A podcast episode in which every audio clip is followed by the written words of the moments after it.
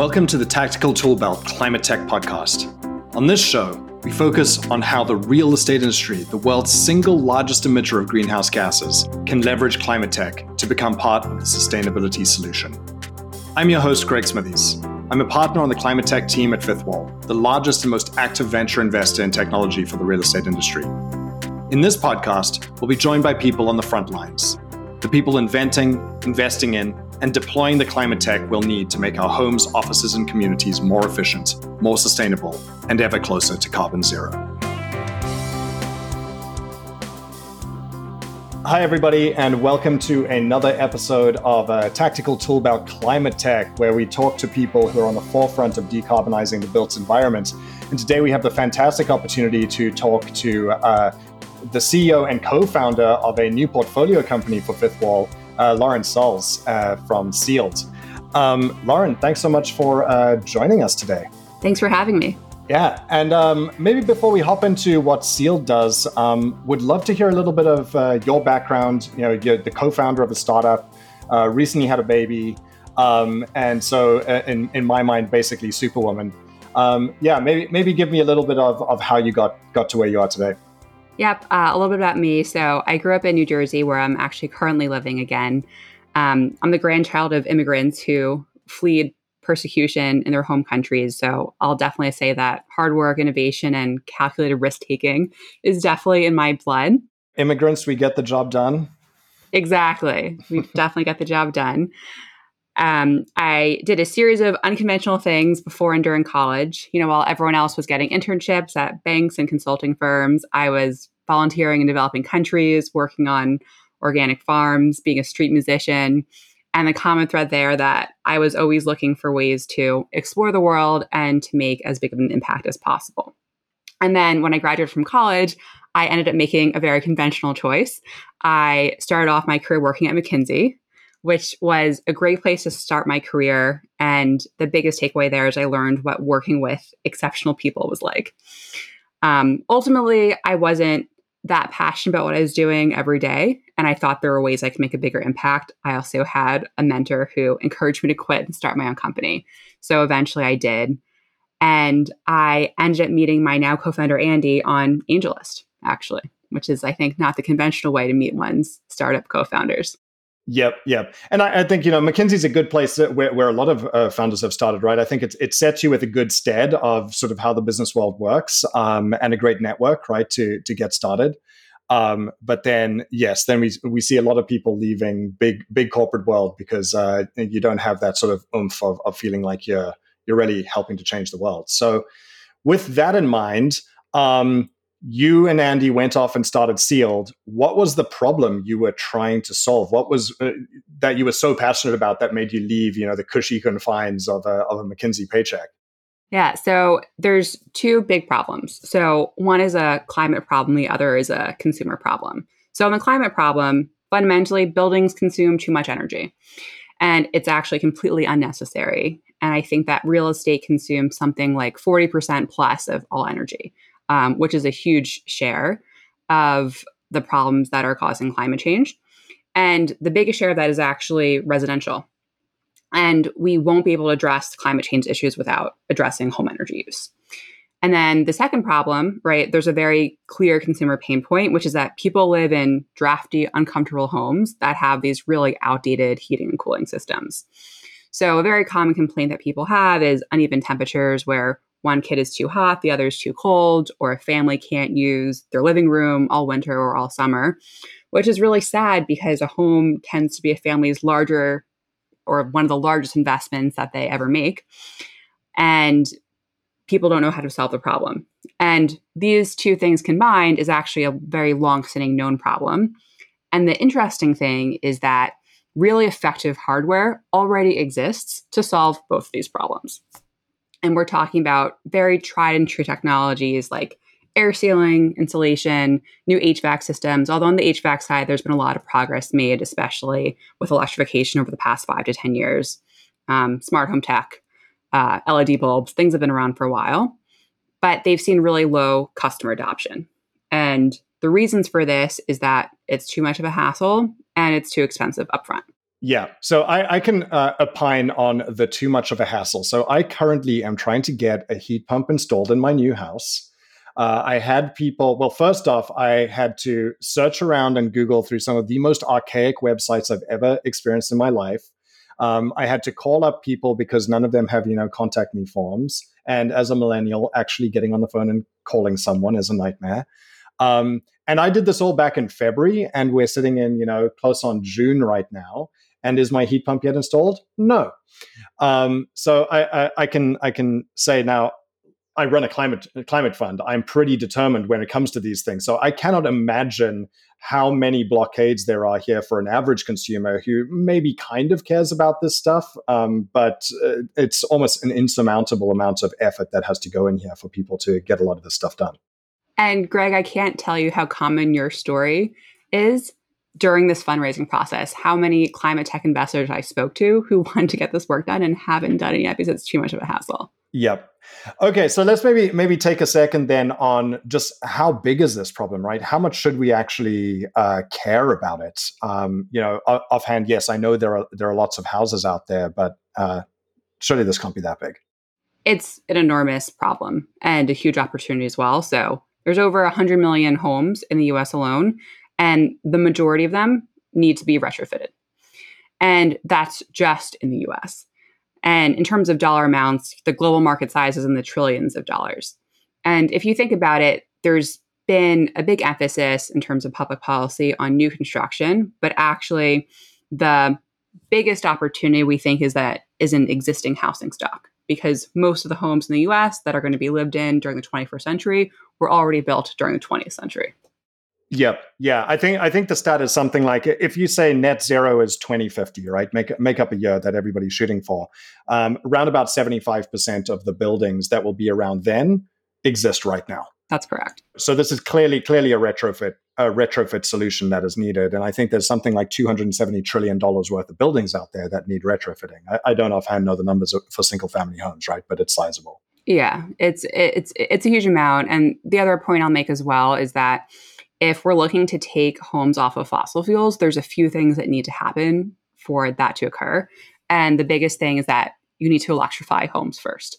And everyone's been talking about that you need to electrify cars and transportation, but really, buildings the big opportunity, right? In terms of market size, in terms of carbon impact, and also in terms of where people spend the most time. Yep, yep. And I think there's also, as as we're talking about coming out of COVID and um, growing the economy and all of this stuff, just surely uh, the the amount of jobs that can go into into retrofitting houses. I, I think numbers I was looking at recently is that um, a million dollars of investment into uh, renewable energy infrastructure, which obviously we should do, creates about five jobs. Right. Whereas a million dollars invested into retrofitting buildings creates uh, somewhere between 12 and 14 jobs right? And these are also jobs that um, you know we can take people and readily train them to do it as opposed to i don't know training someone to go and run a nuclear power plant is probably somewhat more difficult than training someone to put insulation in a home for example. Absolutely. Okay so we've sort of danced around the, to- the topic um, we understand the problem but then how does sealed actually solve this so we solve this by focusing on the consumer problem first, which is that it's too much of a hassle and it's too expensive. So what we do is we try to make it as easy and affordable as possible. And what I mean by that is that we figure out the best combination of improvements to solve their specific problems, and we find the best contractor to do the work. But the key reason why people trust us to make those decisions for them is because of the way that we're paying for the improvements. So Sealed covers the cost of the improvements upfront and people pay us back based on their energy savings. So we only get paid if people actually see an energy reduction. And what this does is it takes all of the risk off of the homeowner. So their kind of worst case scenario is that they get a free home improvement if ultimately they don't work. And the reason why we're comfortable taking on this risk is because we've created technology that very accurately predicts homes' future energy usage. And we've spent many years building up a large, high quality data set of difficult to obtain data and building algorithms that figure out how much energy people will save based on the improvements that we're putting in their home. And uh, what sort of savings do people actually see in the real world? Anything from 20% to 70%. Wow. And it depends on uh, the combination of improvements that you do. So, you know, the low hanging fruit is air sealing and insulation, things that make the home more com- comfortable. But a lot of people also need new HVAC equipment. And when you're talking about adding an air source heat pump, that's where you can see energy savings reductions of 70%. Yeah, that, that those are some incredible numbers. Um, okay, maybe give me uh, 30 seconds on what the hell a heat pump is, because I think uh, a, lot of people maybe maybe aren't familiar with this technology. That's a great question. So 30 seconds on what a heat pump is. So a heat pump is a combined system that both heats and cools someone's home. And the way that that's possible is that during the summertime, the heat pump removes heat from the air. And then during the wintertime, it actually uses the heat from the outside air and brings it into the home. And that sounds like a strange concept during the wintertime, but there is always heat that exists in the air that can be processed and pumped into a home. And actually, the way it works is kind of like a large re- refrigerator in terms of the technology, which means that it's super quiet and super efficient. Yep. So in, in essence, I think the the good analogy I've heard, and also why they're called a heat pump, is a heat pump doesn't create heat or create cold. It's just moving heat from one place to another. It's either taking heat from inside your house and dumping it outside, or it's taking heat from outside your house and dumping it inside. Um, and then the great thing with that, because you're not actually creating heat, uh, this seems thermodynamically nuts, but they can be more than 100% efficient um, it seems like the math there should work, but it literally means like if you put a watt of energy into this thing, it can create more than one watt of heat inside your house effectively because it's bringing the actual heat from the outside. Um, so it's it's incredible technology.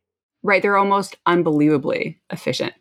And the great thing as well is there's no combustion in your home, so it can lead to better indoor air quality.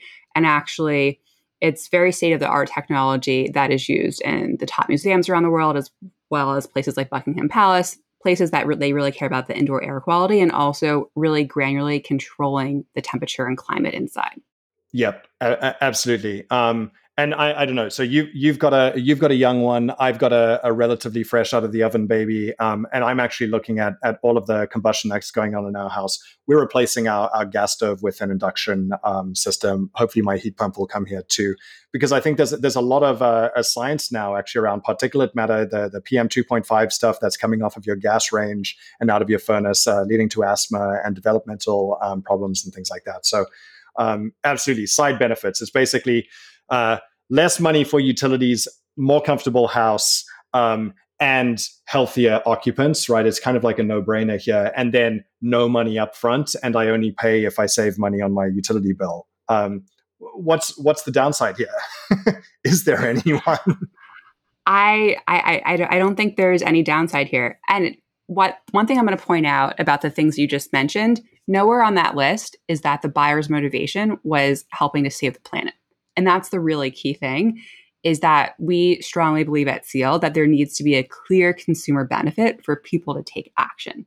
Most people, even though most people do care about climate change and care about the environment, it's very difficult to mobilize people to take action based on those motivations. But things that people do care about are things like air quality, things like having a more comfortable home, and not having upfront costs. And those are things that we're focused on.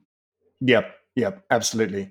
Um, okay, so where to from here? Right now, uh, you know, you just raised a round. Uh, that's why we're chatting. You know, Fifth Wall invested here. Uh, we're very excited about the company. Um, but but what does the future hold for Sealed?